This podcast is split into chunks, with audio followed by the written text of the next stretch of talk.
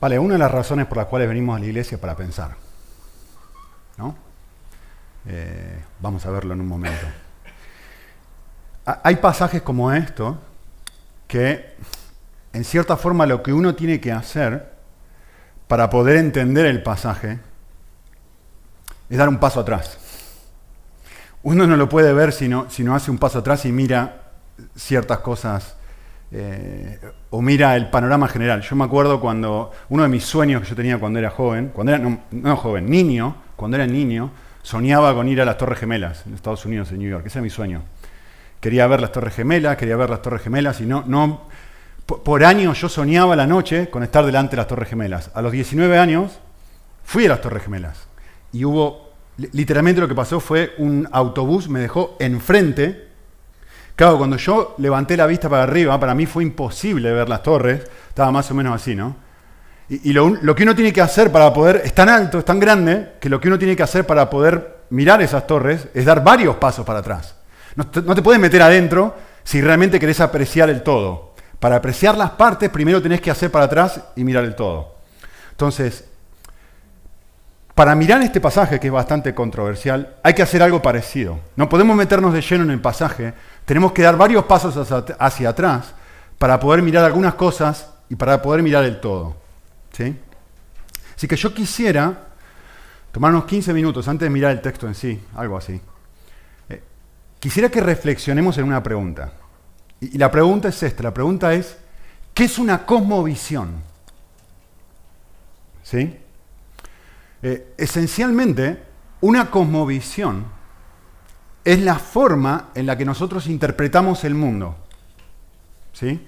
Es decir, todos, todos los seres humanos, cuando observamos algo, nos, ponemos una, una, serie de lentes para interpretar las cosas que nos rodean. ¿Sí? Entonces, una cosmovisión son los lentes que nosotros nos ponemos para leer la realidad e interpretar y entender y manipular todas las cosas que se nos presentan. ¿Sí? Entonces, esencialmente, son un conjunto de creencias que nosotros tenemos incorporadas y muchas veces nuestra cosmovisión no nos es consciente. Es decir, tenemos una serie de creencias que afirmamos como verdaderas y que son correctas porque las heredamos de nuestra cultura y si no damos un paso atrás, y miramos un poco objetivamente, nos creemos que esa es la forma correcta de entender la realidad y no deberíamos cuestionar los principios que están detrás que nos hacen creer que esa es la forma correcta de leer la realidad. ¿Sí? Bien, los pensadores esencialmente dicen que hay tres grandes cosmovisiones en el mundo. Tres. ¿Sí? La primera es una cosmovisión ateísta. Esto es muy simple. Es con qué lentes yo leo la vida. ¿Cómo interpreto la vida? No hay Dios. Dios no existe. ¿sí? Lo único que existe es un universo cerrado, natural. Esto es una cosmovisión naturalista también se dice. ¿sí? Lo único que existe es lo natural. Lo sobrenatural no existe. ¿sí? Entonces, yo para poder leer toda la vida, para poder entender lo que a mí me sucede y qué es lo que es correcto, qué es lo que es incorrecto, qué es lo que está bien, qué es lo que está mal, yo no debería buscar una opinión fuera de lo natural. El hombre, la mujer, es quien determina cómo leer la vida. No Dios, el hombre y la mujer. Porque no hay nada más que eso. Nosotros, una galaxia, un universo cerrado. Bueno, unas cuantas galaxias. Un universo cerrado donde no hay nadie más. Primera opción. Segunda opción, una cosmovisión teísta. Es decir, unos lentes que leen la vida un momento, un momento, un momento. La nada, nada crea. Hay un creador. Es imposible que exista algo y que antes no hubiera nada. Entonces esta gente mira el universo y dice, pero para un poquito, que esto no es así hay alguien fuera de lo creado, hay alguien fuera de lo, natural, que está sobre lo natural, que ha creado todo lo natural, el universo en el que nosotros vivimos, y que tiene algo para decir respecto a el diseño del mundo ¿Y cómo debería funcionar el mundo? Porque es suyo. Esto es una cosmovisión teísta. Supuestamente la cosmovisión que tú y yo tenemos. ¿Sí? Luego hay una tercera cosmovisión, que es la cosmovisión panteísta. La cosmovisión panteísta afirma todo es Dios. Esto es Dios, esto es Dios, tú eres Dios, todos somos dioses, solamente que no hemos podido eh, llegar a captarlo. Yo no voy a tocar esta cosmovisión porque prácticamente nadie en el mundo occidental acepta esta cosmovisión. Esta es la típica cosmovisión de un hinduista, budista, eh, las religiones orientales y tal. Así que yo la voy a poner en un costado. ¿sí? Obviamente, dentro de estas grandes cosmovisiones, hay microcosmovisiones, es mini cosmovisiones, es decir, distintas ramitas de cómo cada una de estas grandes cosmovisiones interpretan y subinterpretan las cosas que acontecen. ¿Sí? Esto está determinado por muchas cosas, estas microcosmovisiones que yo le estoy diciendo. Por ejemplo, la cultura en la que vos vivís. Como recién bromeaba David, ¿no? Estoy una vez al mes estoy en un continente diferente. Y, es muy llamativo ver los valores de las personas en distintos continentes. Porque lo que en España se considera valioso, en Perú no. Y en Egipto tampoco. Y lo que se considera valioso en Egipto no se considera valioso en Bolivia. Por más que tengan una cosmovisión teísta o una cosmovisión atea. Es muy llamativo, aún dentro de España, que lo que se consideraba valioso hace 100 años atrás, hoy se rechaza. Porque las microcosmovisiones, la forma de leer el mundo, también varía en función del tiempo, del siglo en el que nosotros vivimos. No es lo mismo lo que se valoraba hace un siglo que lo que se valora ahora. Por eso mismo viene Pablo y nos dice esto. Ustedes, que tienen una cosmovisión teísta, ustedes hermanos, lo llama cristianos, ¿sí? Ustedes que han bebido y han saboreado el amor de Cristo, ustedes que han experimentado la misericordia de Dios, ustedes que lo conocen a Él, ¿sí? Hace falta que ustedes entiendan que va a haber momentos en su vida donde no vas a poder vivir como tú quieras, no vas a poder vivir como el resto de la gente de tu cultura quiera, que vas a tener que sacrificarte y funcionar de una forma contraria a la que a ti te gustaría funcionar. Esto es lo que está diciendo, por amor al Evangelio. Y luego me dice esto, mira, en ti, en mí y en todos hay una tendencia a adaptarse al siglo en el que estamos al mundo en el que nosotros estamos. Si todo el mundo piensa de esta forma, Pablo me está diciendo a ti, te está diciendo a ti, me está diciendo a mí, mi tendencia a ser un hijo de mi cultura. Y tener los valores de mi cultura y tener, rechazar lo que mi cultura rechaza y aceptar lo que mi cultura acepta. Esa es mi tendencia. Y Pablo me dice a mí, Pablo te dice a ti, no, no, un momento, tú no puedes vivir así, tú no puedes adaptarte a este mundo. Lo que tú tienes que hacer es renovar tu mente es constantemente estar contrastando y darte cuenta que hay cosas que en la Biblia son de una forma y en la cultura son de otra. Entonces tú lo que tienes que hacer es, si tienes una cosmovisión teísta, si tienes una cosmovisión cristiana, no es filtrar la Biblia, primero pongo mi cultura y luego yo leo la Biblia. No, no, no. Pablo dice es al revés. Tú tienes que poner la Biblia y luego poner tu cultura a ver qué cosas de tu cultura coinciden con la Biblia, no viceversa. Por lo menos esto es lo que dice Romanos. ¿Por qué? Porque yo necesito, es muy interesante, yo supuestamente necesito saber lo que ya sé. O sea, si le preguntás a un cristiano, ¿conoces la voluntad de Dios? Sí que la conozco. Bueno, Pablo te va a decir que no. En este texto te va a decir que no. Tú tienes que verificar algo. La presuposición de este pasaje es que ni tú ni yo conocemos la voluntad de Dios. Pensamos que conocemos la voluntad de Dios, pero debemos constantemente verificar, por eso el llamado a la transformación, si lo que yo creo que es la voluntad de Dios realmente lo es, o si es una concepción a la que yo he llegado, producto de la influencia de lo que yo tengo al lado. Esto es lo que dice este pasaje. ¿Sí? Así que yo quisiera hacer algo ahora. Yo quisiera muy brevemente contrastar rápidamente algunos de los aspectos, no voy a poder hacer todo lógicamente en este tiempo, pero algunos aspectos claves de una cosmovisión teísta de una cosmovisión ateísta. ¿sí? O naturalista. Y que pienses y que eso te sacuda. Y que trates de ir meditando a medida que yo voy poniendo estas cosas aquí. ¿Yo soy un hijo de mi cultura? ¿Yo, ¿Yo leo la vida con los ojos correctos? ¿O yo he sido influenciado por lo que dice, lo que dice TikTok, YouTube, Twitter, Telecinco. ¿Telecinco es la noticia? No sé, no miro tele. ¿Cómo se llama las noticias? Telecinco, bien, bueno, ahí está. Tele 3, ahí de todos los números. Vale, muy bien. Bien. Vamos a empezar con una cosmovisión atea. ¿Sí? ¿Qué es lo que dice? Piensen esto, pero piensen, por favor, piensen.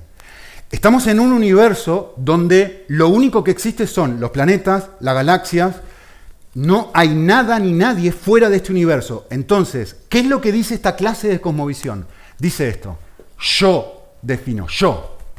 El individuo define lo que es bueno y lo que es malo. Yo. No alguien más, yo. Yo digo, esto es bueno y esto es malo. ¿Sí? ¿Por qué? Porque muy simple, porque no hay nadie más arriba. Ahora, ¿qué dice una cosmovisión teísta?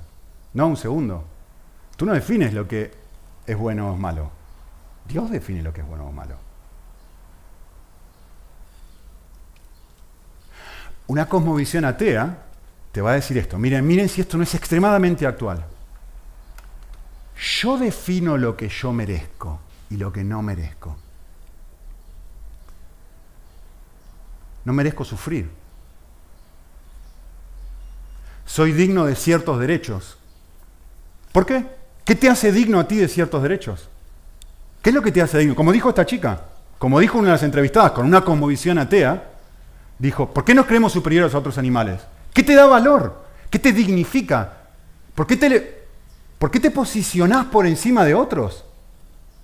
No, no, yo merezco ser feliz. ¿En serio? ¿Por qué? ¿Por qué mereces ser feliz? ¿De dónde sacas ese valor? ¿Quién te otorga ese valor? No, no, yo lo merezco. Miren, en un universo, miren cómo funciona, esto funciona así, ¿eh? En un universo teísta, las cosas funcionan. La mentalidad es esta. Yo merezco esto porque yo me lo gané. Yo trabajé, merezco un salario. Yo me esforcé, merezco una recompensa. Eso es en un universo ateo. Pregunta, en un universo cristiano, en un universo teísta, ¿la cosa funciona así? ¿Es por merecimiento? O, perdón, en un universo cristiano, la vida es por gracia. No sé. ¿Qué dice la Biblia? ¿Tú recibes lo que tú mereces? ¿O tú recibes lo que Dios en su gracia quiere darte? ¿Tú recibes lo que tú crees que es mejor para ti? ¿O tú recibes lo que Dios cree que es mejor para ti? ¿Cuál, ¿Cuál, es tu forma de pensar? Vale, en una visión atea, yo defino mi propósito de vida. Yo digo, yo estoy en este mundo para lo que yo quiero estar en este mundo. Yo estoy en este mundo para lo que sea, ser abogado, ser arquitecto, ser lo que te dé la gana, da igual. Yo defino mi propósito de vida. ¿No? No, no hay nadie por encima mío que pueda sobrepasar mi deseo o mis anhelos. ¿Por qué? Si no hay nadie, ¿por qué tú me vas a imponer a mí lo que yo debería hacer con mi vida? ¿Quién te crees que eres? Esa es la mentalidad. ¿Sí? Bueno, en una cosmovisión teísta no funciona así. Hay alguien por encima del universo que tiene derecho a decirme a mí, ¿y si mi objetivo para tu vida es diferente al que tú tienes? ¿Puedo intervenir? ¿Le, doy derecho a Dios a poder intervenir? ¿O solamente canto eso en las canciones que cantamos un ratito? No, no, es muy lindo cantarlo. Además suenan bien y Cristian es un genio cantando. Sufrimos todos cuando no viene, ¿no? Pero ¿lo cantamos eso? ¿O Él realmente tiene derecho a decirme a mí, Tú no te puedes vestir de esa forma, que es lo que dice el texto.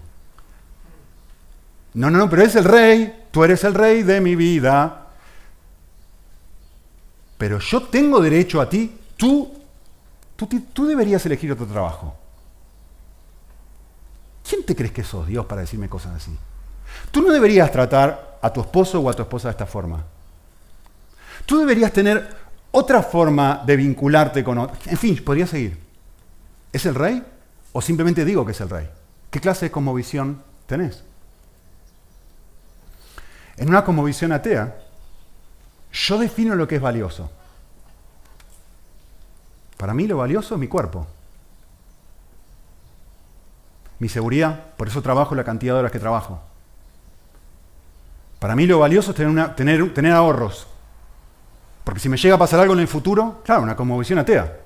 No hay nadie por encima mío, entonces lo que yo necesito es un medios para poder sobrevivir porque estoy solo en este universo. Entonces, si tenés una cosmovisión atea, por favor, viví así. Pero si yo no tengo una cosmovisión atea, de repente digo, hay otro jugador aquí, ¿eh? Que por ahí ese jugador me dice, ¿sabes qué? Yo no te creé para que tú controles tu pequeño reino. Yo quiero controlar tu reino. Y quiero vincularme contigo y quiero relacionarme de una forma en la que tú puedas ahora soltar y vivir realmente libre. Y ser libre por la realidad que yo soy tu padre, te cuido, te quiero, gobierno todo.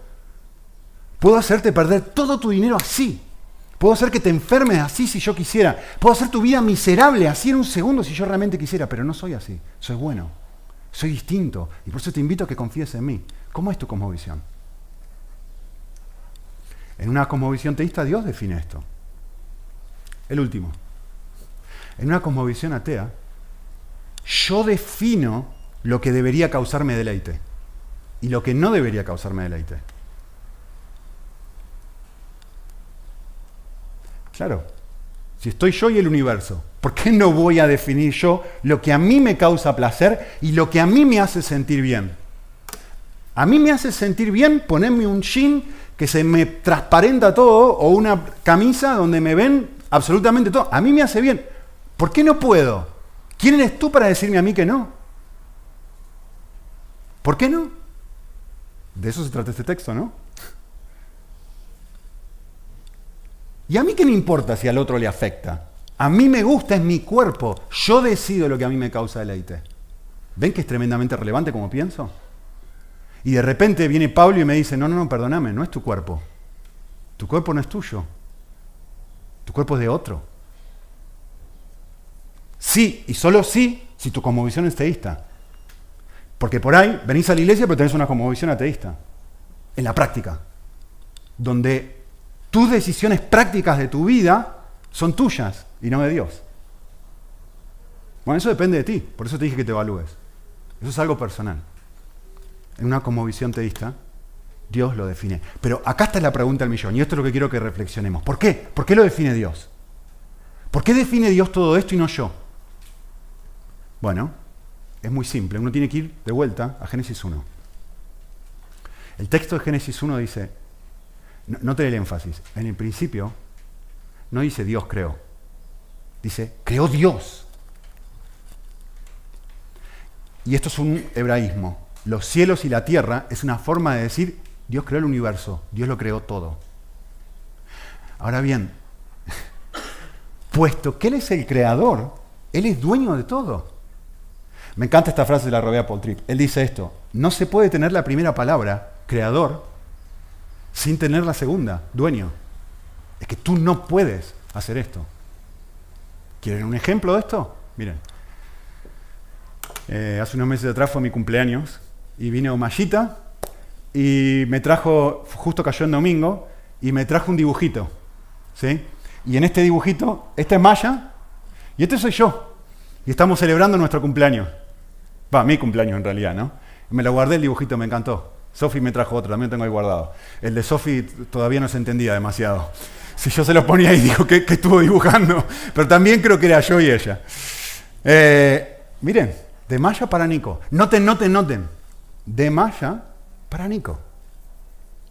¿Sí? Está muy claro que lo dibujó ella, ¿no?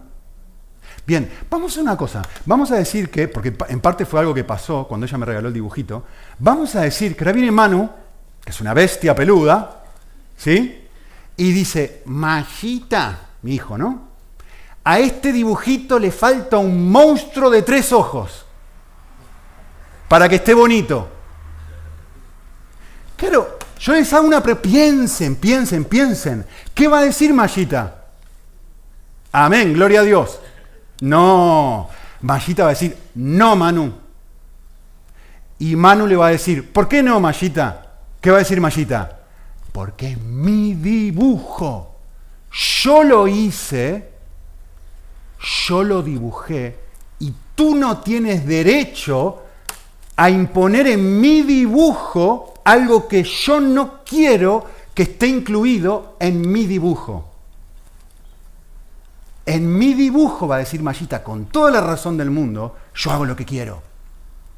Porque crear un dibujo es ser dueño de ese dibujo. ¿Sí o no? ¿Tiene razón Mayita o no tiene razón Mayita? Pregunto, ¿tiene razón Dios? Acá, acá el problema es que no nos damos cuenta de esto, de nuestra cosmovisión que tú y yo no vivimos en nuestro universo. Este no es tu planeta, este no es mi planeta. Vivimos en un universo de otro. Esto es un universo prestado. En una cosmovisión teísta todo es de Dios, todo, todo, absolutamente todo. El aire que respiras, tu pelo es de Dios. Tus tendones son de Dios, tus uñas son de Dios, tus pies son de Dios. Todo es de Él porque Él lo ha creado. Si no, hace una cosa, cambiate de cosmovisión. Porque crear es ser dueño, es tener propiedad sobre, es tener derechos que una persona no puede tener sin entorpecer los deseos del creador. ¿Vale? Esto quiere decir que mi casa, mi coche, mi ropa, mi cuerpo, como va a decir el texto, mi sexualidad, que es lo que vamos a hablar en un momento, no es mía, es de Dios. Mi rol en la iglesia, que es el otro gran tema que toca el pasaje, yo no lo determino, lo determina Dios.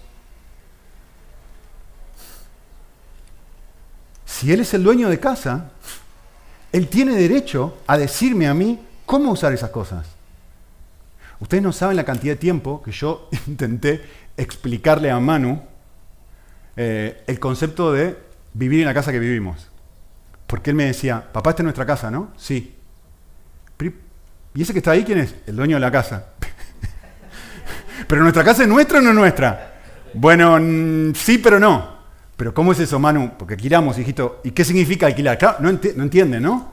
Pero esta casa en realidad, pero papá, si yo le digo a mis compañeritos del colegio que esta es nuestra casa, y es mi cuarto, y es mi habitación, y son mis juguetes, pero no es así, sí, mi amor, es tu casa, vos, podés funcionar de esta forma todos los días. Y, de hecho es correcto que funciones de una forma en donde vos te comportás como si esto fuera tuyo. Pero eventualmente tenés que darte cuenta y recordar, no es tuyo. Lo es, pero no lo es.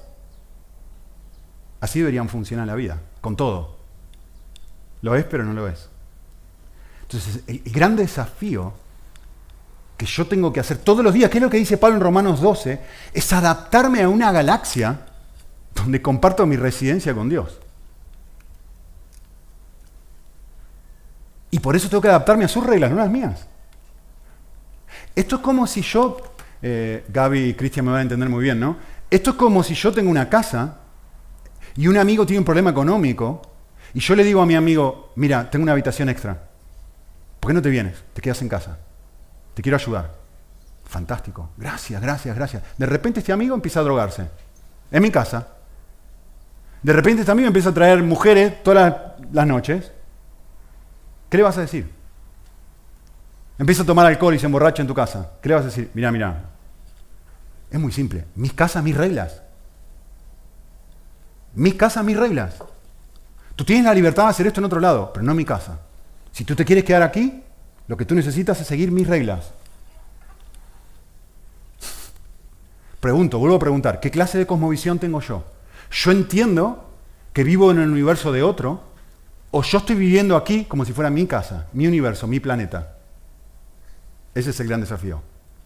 Les voy a leer algo. Escribió Paul Tripp. Me gustó muchísimo, muchísimo. Es un poquitín largo, pero merece la pena. Dice esto. Es aleccionador y significativo darse cuenta de que la historia bíblica no empieza con nosotros, comienza con Dios. Él es el protagonista. La historia se mueve de acuerdo a su voluntad y de acuerdo a su plan. Y, presten atención a esta frase. Todo es por Él, de Él, a través de Él y acerca de Él. Él es el centro, Él es el más importante Él es el Señor de gloria. Tu comprensión de todo en la vida debe empezar aquí. La vida no se trata de mí, se trata de Él.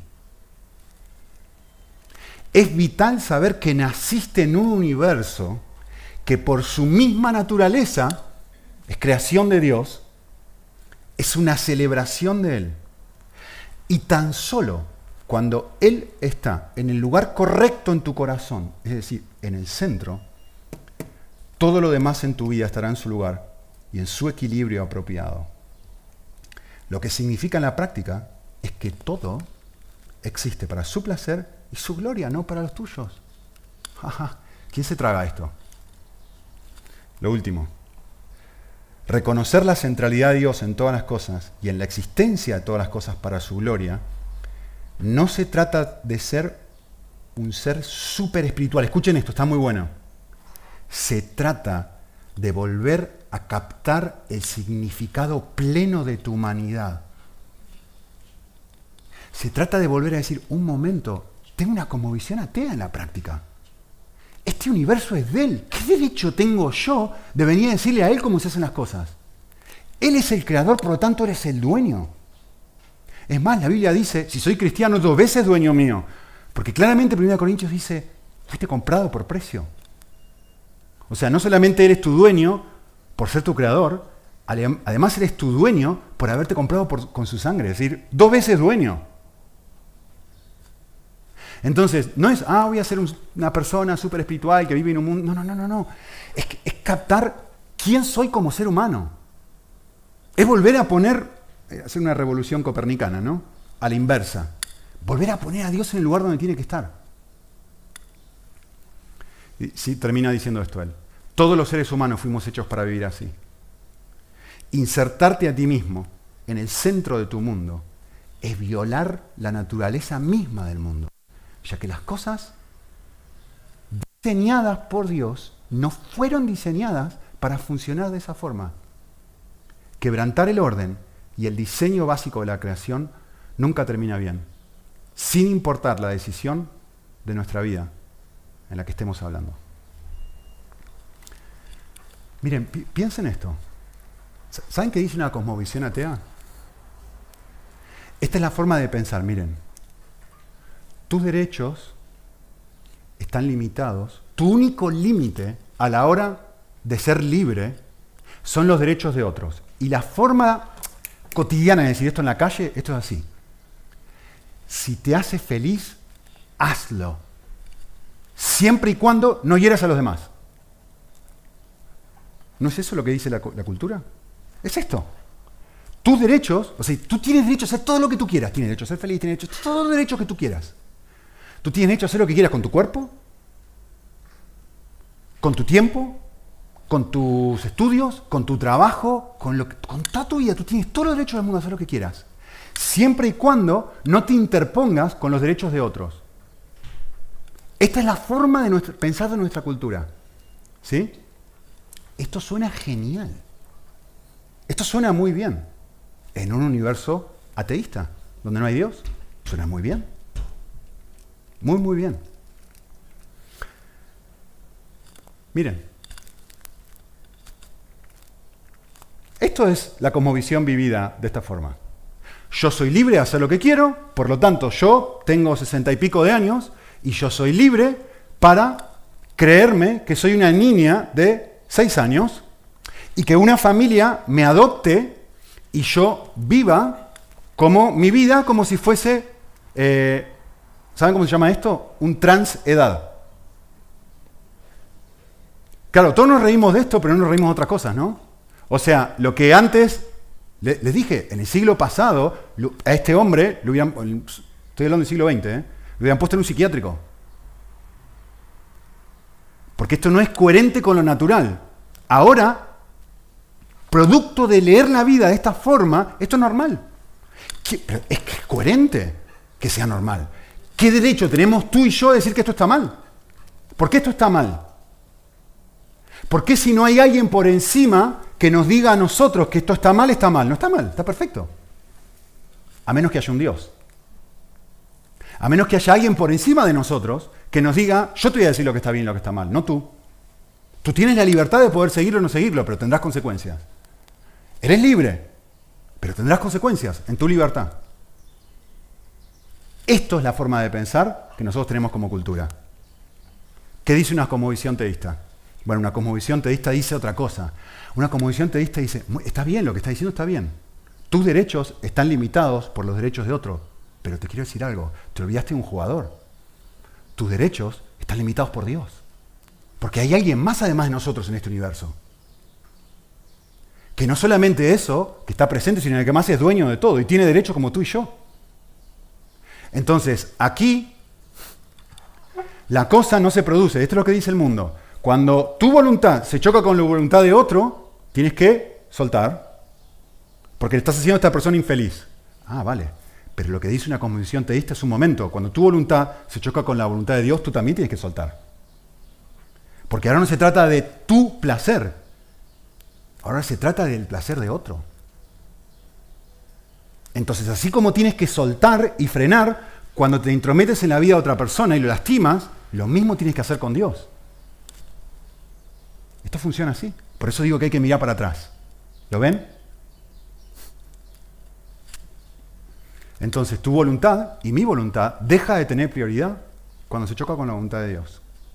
Esto no es otra cosa que lo que la Biblia llama el señorío de Cristo.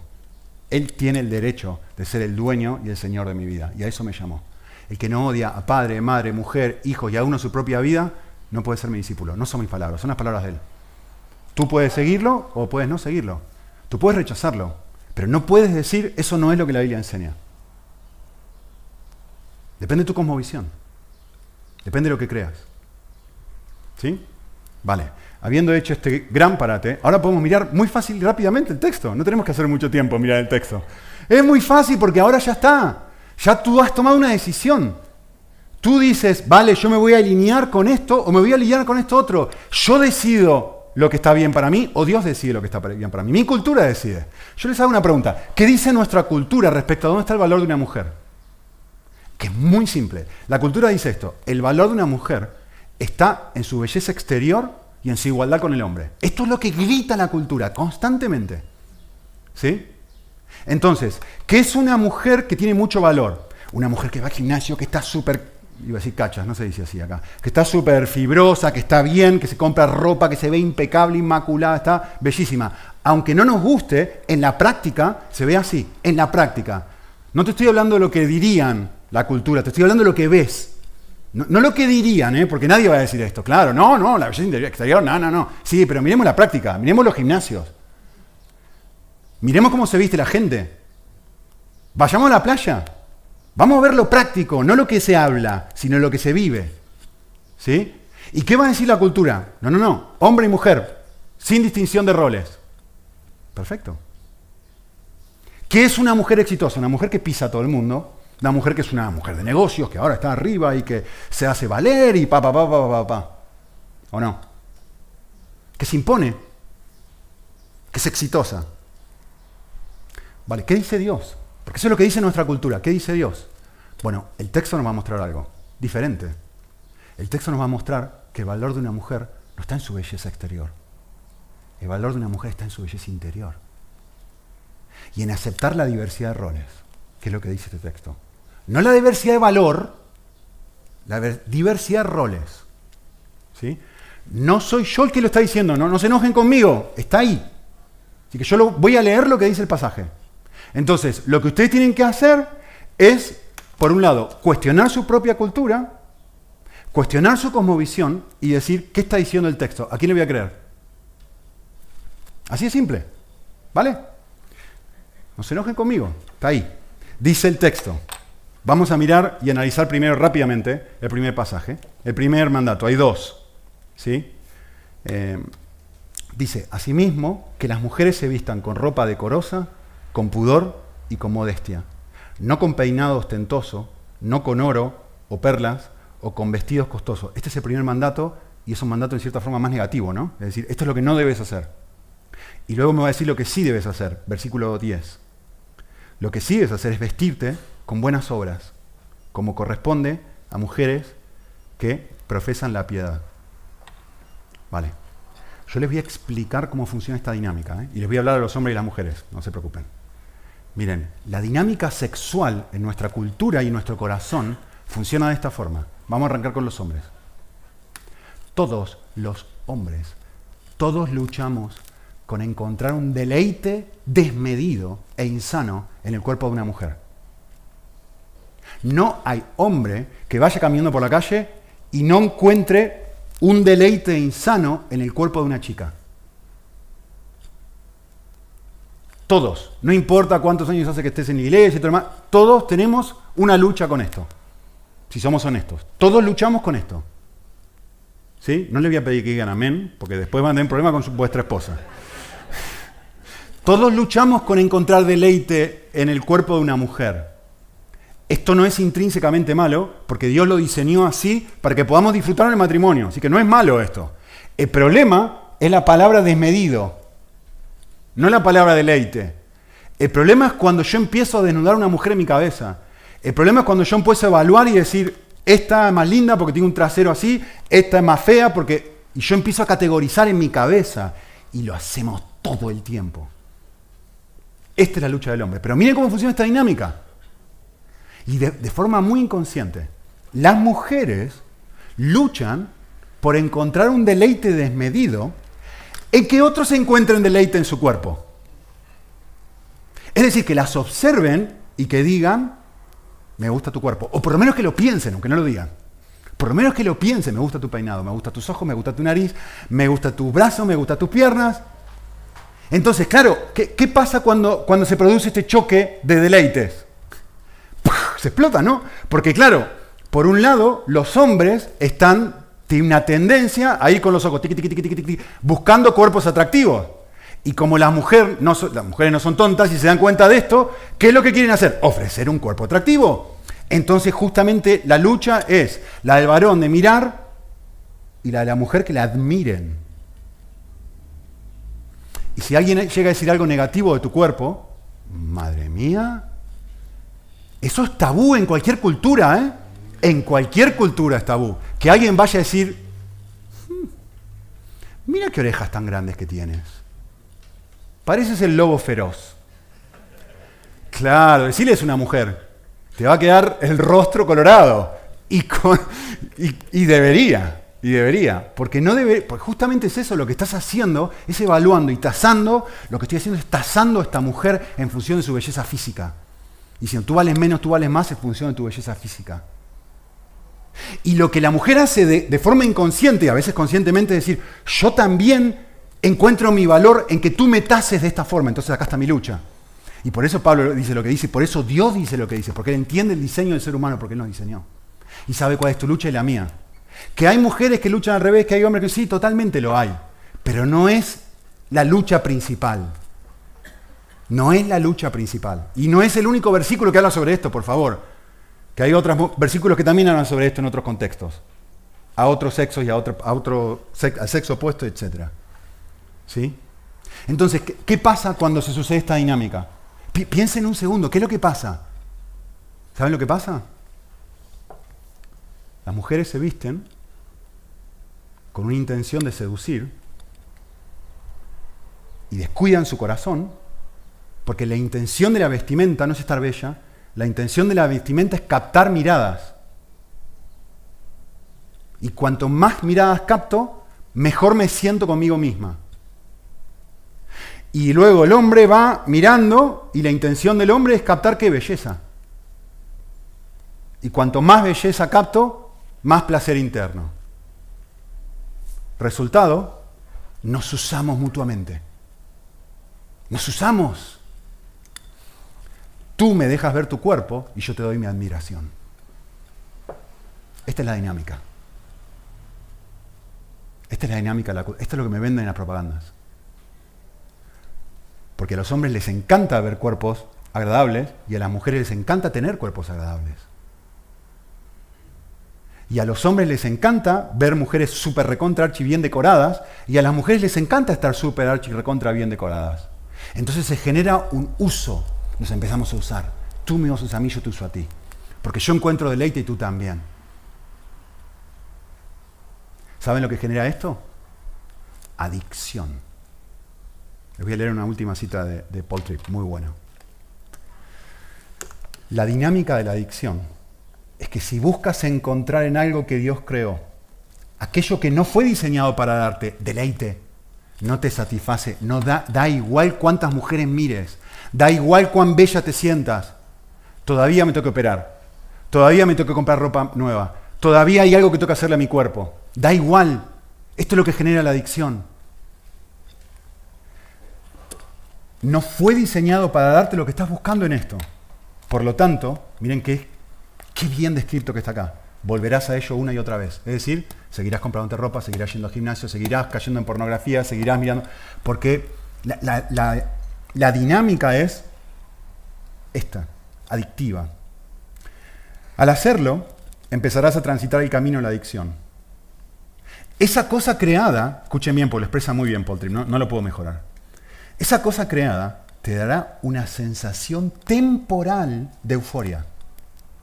Te ofrecerá un placer que dure un ratito, proporcionará una sensación momentánea de bienestar. Está más flaca, ¿no?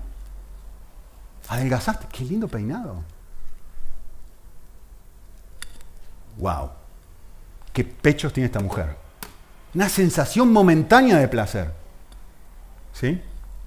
Te hará sentir brevemente que eres algo y quizá incluso haga que tus problemas no parezcan tan graves por ahora. Y sigue diciendo él, todo esto es muy embriagante, te hace sentir genial. El problema es que la cosa creada a la que acudes no tiene la capacidad de satisfacer tu corazón. No fue diseñada para hacerlo. No puede darte paz interior. No puede darte contentamiento al corazón. No puede satisfacer tus anhelos más profundos. Y cualquiera que haya probado esta agua, como diría Jesús, sabe que es así. El que beba de, esta agua volverá a tener sed. ¿Por qué te pensás que las mujeres más atractivas del mundo son las que más cirugía tienen? ¿Alguna vez pensaste eso? Debería ser al revés, ¿no? La más fea, más cirugía. No, no. ¿Por qué terminan así con la boca así? Cuando arrancan las arrugas. Las más bonitas son las que más cirugía necesitan, porque son las más vacías. Y termina diciendo Paul Tripp, en resumidas cuentas, esto no te puede salvar. Si buscas fuera del Salvador encontrar algo que te salve, eso mismo terminará siendo tu amo y no tu Salvador. Te encantará el breve estímulo, pero escuchen esto, detestarás lo poco que dura.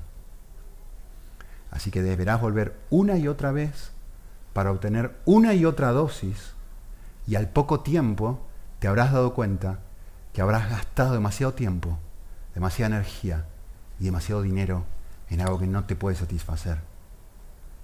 Pero puesto que te dado un placer intenso, momentáneo, te has convencido, te habrás convencido que no puedes vivir sin ello. Mordiste el anzuelo. Y Paul Tripp dice, lo que dice Pablo, el sexo es poderosamente placentero, pero no puede satisfacer tu corazón. ¿Qué, es lo que está diciendo Pablo en este pasaje? La mujer cristiana tiene una cosmovisión diferente, es distinta. No usa a los hombres. El hombre cristiano es distinto, no usa a las mujeres como un objeto. No usa su ropa como un medio para obtener admiración. Ahora es muy llamativo que en el pasaje, no tengo tiempo para mirarlo todo, pero en el griego, Pablo hace un juego de palabras y dice que las mujeres Sería algo así, traducido así, que las mujeres se decoren con decoro. Es muy lindo esto. Que las mujeres se decoren con decoro. Es decir, que lo que está diciendo Pablo, él no está en contra de decorarse. No está diciendo tú no te puedes poner bonita. Lo que Pablo está diciendo es, no es que no te puedes vestir, que te tienes que vestir mal. Lo que Pablo está diciendo es que no te vistas de una forma seductora. Entonces yo en una cosmovisión teísta agarro y pienso lo siguiente. Le pregunto a Dios, ¿yo estoy intentando provocar admiración con esta forma de vestir? Si mi objetivo es ese, entonces debería cambiar mi forma de vestir. Que es lo que está diciendo el pasaje. Además, yo estoy siendo piedra de tropiezo. Si yo entiendo que me van a admirar de una forma no correcta, ¿yo estoy siendo piedra de tropiezo para los hombres? ¿Los estoy amando a ellos o me estoy amando a mí misma? ¿Ven? Pregunta. Se cuestiona. Tiene cerebro. No va, no es una hija de su cultura. Piensa antes de vestirse. Y lo hace con una motivación de amor. De amor a Dios y de amor a los hombres y sanamente de amor a sí misma. Porque no quiere venderse, no quiere ser un producto. No me voy a vender ahora, no te voy a vender mi trasero. No me voy a vender de esa forma. Piensa. Le voy a decir algo, dudé de decir esto, pero digo, se lo voy a decir igual. Yo sé que puede ser que genere mucha controversia, pero no importa. Yo les hago una pregunta, es muy fuerte lo que voy a decir ahora. Pero lo voy a decir porque si no... ¿Cuántas mujeres orarían de esta forma? Señor, ayúdame a tener una cintura más flaca y un trasero más grande. ¿Alguien oraría así? ¿Alguien oraba así? ¿No, verdad? Pero cuando vas a la tienda y te probás el pantalón, ¿no es ese el pensamiento? ¿Una cintura más pequeña y un trasero más grande? Claro, no oro eso y soy muy espiritual, porque no oro eso, pero es lo que deseo. Hay que pensar. ¿Cuántos hombres orarían de esta forma? Señor, cuando yo voy caminando por la, por la calle, por la playa, por favor, ayúdame a encontrar mujeres con piernas largas y pechos grandes. ¿Quién oraría de esa forma? ¿Por qué no oramos de esa forma? ¿Saben por qué? Porque la cultura me dice que está bien, pero mi conciencia me dice que está mal. Porque todos intrínsecamente sabemos que eso está mal. Entonces no oramos eso, pero lo deseamos. Y lo vivimos. Y la cultura me grita, no importa, no importa, no importa, está bien, está bien, está bien, está bien. No, ¿cómo vas a decir eso del púlpito, Nico? Yo sé que va a haber gente que no le va a gustar que diga esto. Pero claro, se escandalizan porque lo digo del púlpito, pero no se escandalizan de vivirlo todos los días. ¿Ven qué, dicotomía hay aquí, no? Obviamente, en una cosmovisión atea, yo determino lo que es puro, lo que es impuro, lo que es modesto, lo que es provocativo. En una cosmovisión cristiana le pregunto a Dios. ¿Sí? Por supuesto, Dios da un, Pablo da un mandamiento positivo, que es un carácter transformado. A eso tenés que aspirar. Eso es lo que tenés que buscar.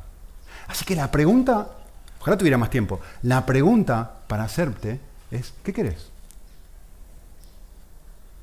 ¿Querés mostrar tu cuerpo? ¿O querés mostrar a Cristo? ¿Qué querés?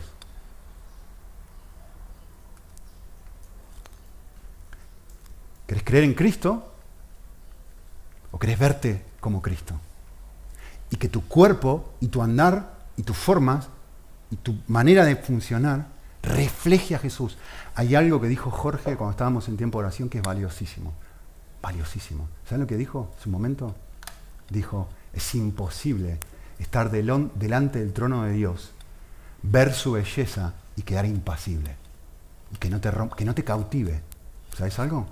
Es imposible estar delante de una mujer o de un hombre que muestre la belleza de Cristo y quedar impasible. Y que no te cautive.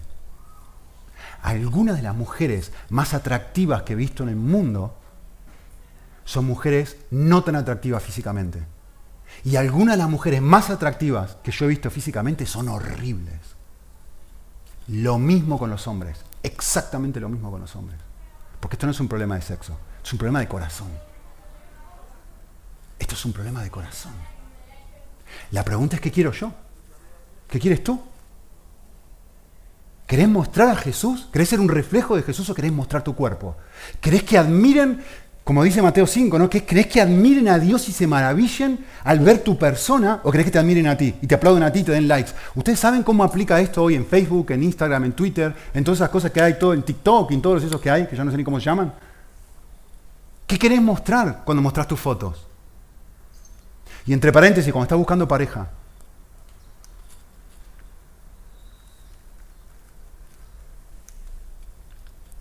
nuevo objetivo. Y si el objetivo es en vez de enamorarte de un frasco, buscas enamorarte de la belleza de Jesús en esa persona, que es justo lo que dice Pablo aquí. Personas que muestran piedad, personas que muestran obras diferentes, personas que se notan, que tienen las huellas dactilares de Dios en su vida. Y si eso es lo que busco, y eso es lo que me atrae, y eso es lo que me seduce, y me yo quiero a esta persona, porque tiene esto. Lo mismo para ambos, ¿no? Estoy hablando. Y, para que vean que Pablo no es machista, porque yo sé que esto se puede entender mal, porque esto es tremendamente machista. No, no, no, no es tremendamente machista. Le quiero explicar algo. Esto es lo que enseña este texto. Pero hay cantidad de textos donde Pablo enseña exactamente lo mismo para el hombre. Huye, Timoteo, en el mismo Timoteo, de las pasiones juveniles, dedícate al corazón. No es solo para la mujer. En este pasaje es para la mujer. Y en otros pasajes es para los hombres. Porque no es machismo, es diseño divino. Es diseño divino. ¿Sí? Segundo mandato, súper recontra archi rápido. Versículos 11 al 15. Que la mujer aprenda callada con toda obediencia. Yo no permito que la mujer enseñe ni ejerza autoridad sobre el hombre, sino que permanezca callada. Porque Adán fue creado primero. Y acá da las razones, ¿no? ¿Por, qué esto? ¿Por esto? ¿Por qué hay distintos roles dentro de la iglesia? Porque Adán fue creado primero y luego Eva. Y Adán no fue engañado sino su mujer. Siendo, engañada completamente cayó en transgresión. Yo no voy a mirar los detalles de este texto, no tengo tiempo, ni ganas tampoco, pero les voy a dar dos interpretaciones muy simples. Tú puedes elegir la que tú quieras. ¿sí? Interpretación número uno. La primera opción, la lectura normal del pasaje. Las mujeres no deberían predicar desde el púlpito ni ser pastoras. Esto es lo que está diciendo el texto. Esta es la forma normal de leer el pasaje.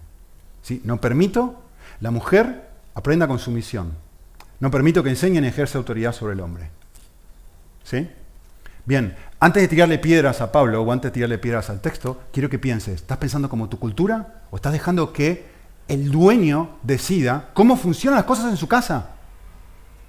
¿Es la iglesia? ¿Quién es el dueño de la iglesia? ¿Nico? ¿David? ¿Jorge? ¿Quién es el dueño de la iglesia? ¿Quién decide cómo son las cosas en la iglesia? ¿Yo? ¿Tú? ¿O Dios? Tenés que hacer algo con este texto. Entre paréntesis, algo muy importante, muy, muy, muy importante que Pablo está diciendo. Pablo le está hablando a Timoteo de cómo comportarse en la iglesia. Lean, esto no aplica a otros ámbitos como el colegio, la universidad, una empresa o un trabajo secular. El texto está diciendo, te escribo, 1 Timoteo 3, te escribo para que sepas cómo debe conducirse según la casa de Dios. En la iglesia, el dueño de la empresa decide cómo se hacen las cosas en su empresa. Son sus reglas, son sus formas, son sus cosas. Él decide. ¿Sí? Así que no pongamos esto fuera de la iglesia, que no tiene nada que ver. No es la idea del pasaje. ¿Sí? La segunda opción del texto es bueno, lo que Pablo está diciendo aquí es algo cultural que no aplica al siglo XXI. Eh, yo le voy a decir, esto de forma muy simple. La interpretación normal del pasaje, ¿cuál es? Léela y llega a tu propia conclusión. ¿Qué dice mi cultura? A mí me encanta y es importantísimo para mí tener un Dios que me contradice. Es muy importante que yo pueda tener un Dios que me contradice, que no hace siempre lo que yo quiero. Porque si no, yo sería Dios y no Él. Yo necesito un Dios que me constantemente me esté diciendo, no, no, no, no, porque si no acá el Señor soy yo, no Él. Necesito eso. ¿Sí? Y entre paréntesis, sé que hay otras personas que, que, van a pensar esto aún dentro del cristianismo y tal. ¿Vale? Yo prefiero ofender a los hombres y a las mujeres y no ofender a Dios. Prefiero pecar de conservador. Es muy difícil entender este pasaje de otra forma, que no sea esta. Así que si alguno le ofende, lo siento muchísimo, no es mi intención ofenderte, no es mi intención lastimarte, no es mi intención ser machista ni nada que se le parezca. ¿sí? Pero prefiero pecar de ofender a la gente y no ofender a Dios. ¿Vale? Hay algo que sí queda claro en este pasaje, y con esto termino. Eh, para Dios, la sumisión es un valor, más allá de cómo tú entiendas este texto. La sumisión, la actitud de sumisión, es algo para Dios extremadamente, extremadamente valioso. Por dos razones. La primera es porque no se trata de una cuestión de valor, se trata de una cuestión de rol. La Biblia nos llama a someternos constantemente, no solamente de esta forma, someteos unos a otros, nos dice. A ver, los niños que están ahí están sometidos a sus maestras. Nosotros cuando salimos a la calle estamos sometidos a autoridades, a la policía, a un montón de personas que están por encima de esto, y eso no toca nuestro valor, toca nuestro rol. A mí aquí me toca liderar. Cuando yo voy a otro lado no me toca liderar, acepto mi rol. Me bajo, me someto, no tengo ningún problema. Todos debemos tener esta actitud. En la empresa yo no puedo decirle al jefe, no, no, no, yo no quiero hacer fotocopias. está por debajo de mí mismo. Perdóname, tú no eres el jefe. Y no se trata de tu valor, se trata de tu rol aquí. ¿Sí? Y segundo y más importante, lean eso. Porque la sumisión no es algo negativo.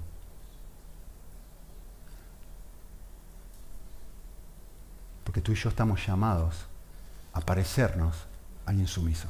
Es el carácter de Jesús. Así que no tengo un problema con la sumisión. Porque mi modelo y mi amo tiene un corazón que se deleita en rebajarse. Y tomando la toalla les dijo, ¿ustedes se dan cuenta que yo estoy acá como el que sirve, como el último? A eso aspiramos.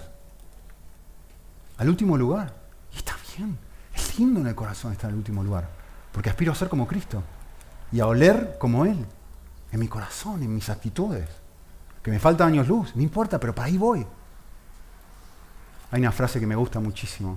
Que me genera tanta convicción. No, no sé de quién es pero me gusta mucho. ¿Por qué me llamas altísimo Señor? Y en ocasiones intenta ser más alto que yo. Si yo tomé una toalla, si yo soy un siervo, si yo me someto, ¿por qué te molesta? ¿Por qué quieres ser más alto que yo? Si supuestamente quieres ser como yo. Termino solamente diciendo una cosa. Quiero que pienses esto. Si luchas con tu cuerpo, con comprar ropa, con verte bonita, con esconder partes de tu cuerpo que no te gustan, etcétera, que era el tema de que hablaba Pablo, uno de los temas que hablaba Pablo.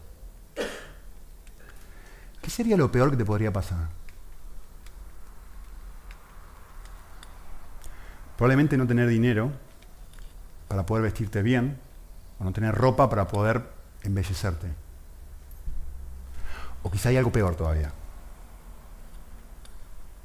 es tener que caminar semidesnuda delante de aquellos a quienes estás intentando impresionar y te daría extremadamente vergüenza.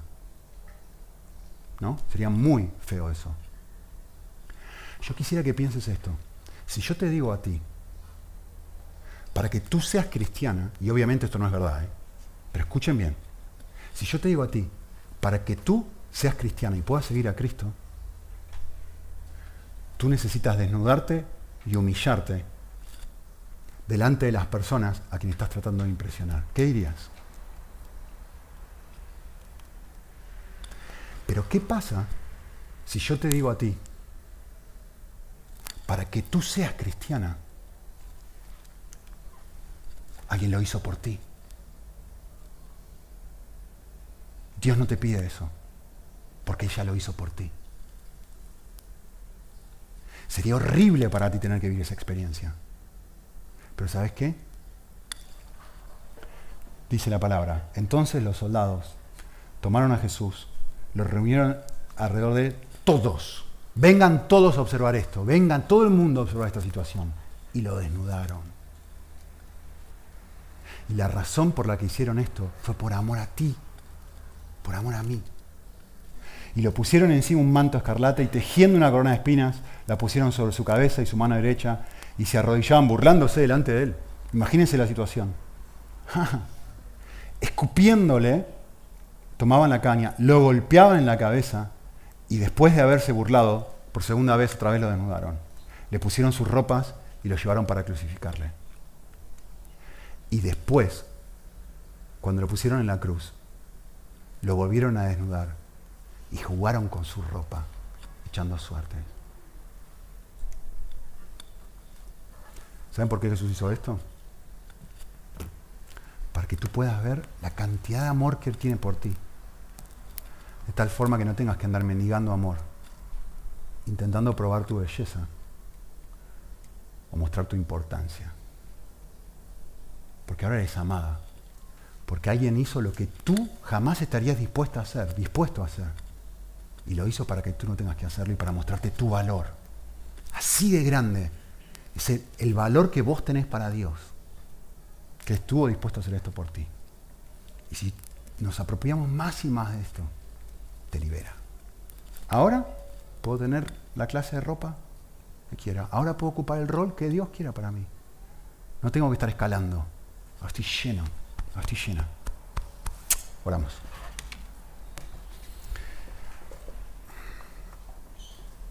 Señor, no.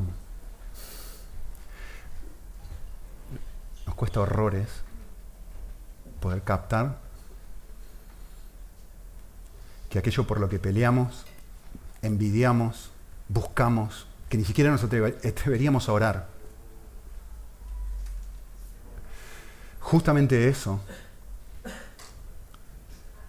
es lo que tú voluntariamente, sin que nadie tome tu vida, estuviste dispuesto a hacer por nosotros.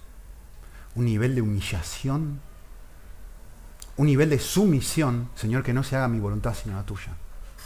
O sea, justo lo opuesto a lo que nosotros aspiramos. Justo todo lo opuesto. Eso tan diferente a nosotros, Dios, tan distinto. Gracias, que, que nos toque, que nos llegue, que nos quiebre, que nos permita ver que los valores tuyos son diferentes a los nuestros. Que tú no eres alguien, tú no eres un dueño que gobierna desde la distancia. Que tú eres alguien que se enchastra en el barro, que vive la vida que nosotros deberíamos haber vivido y que muere la muerte que nosotros deberíamos haber muerto. Justamente porque nos ama de una forma que no tiene paralelo. Y que al aceptar este amor y al disfrutarlo, no al creerlo solamente, sino al disfrutarlo, eso nos transforma en personas verdaderamente libres, como dice Jesús. Ayúdanos a vivir así. No nos sale. En Cristo Jesús. Amén.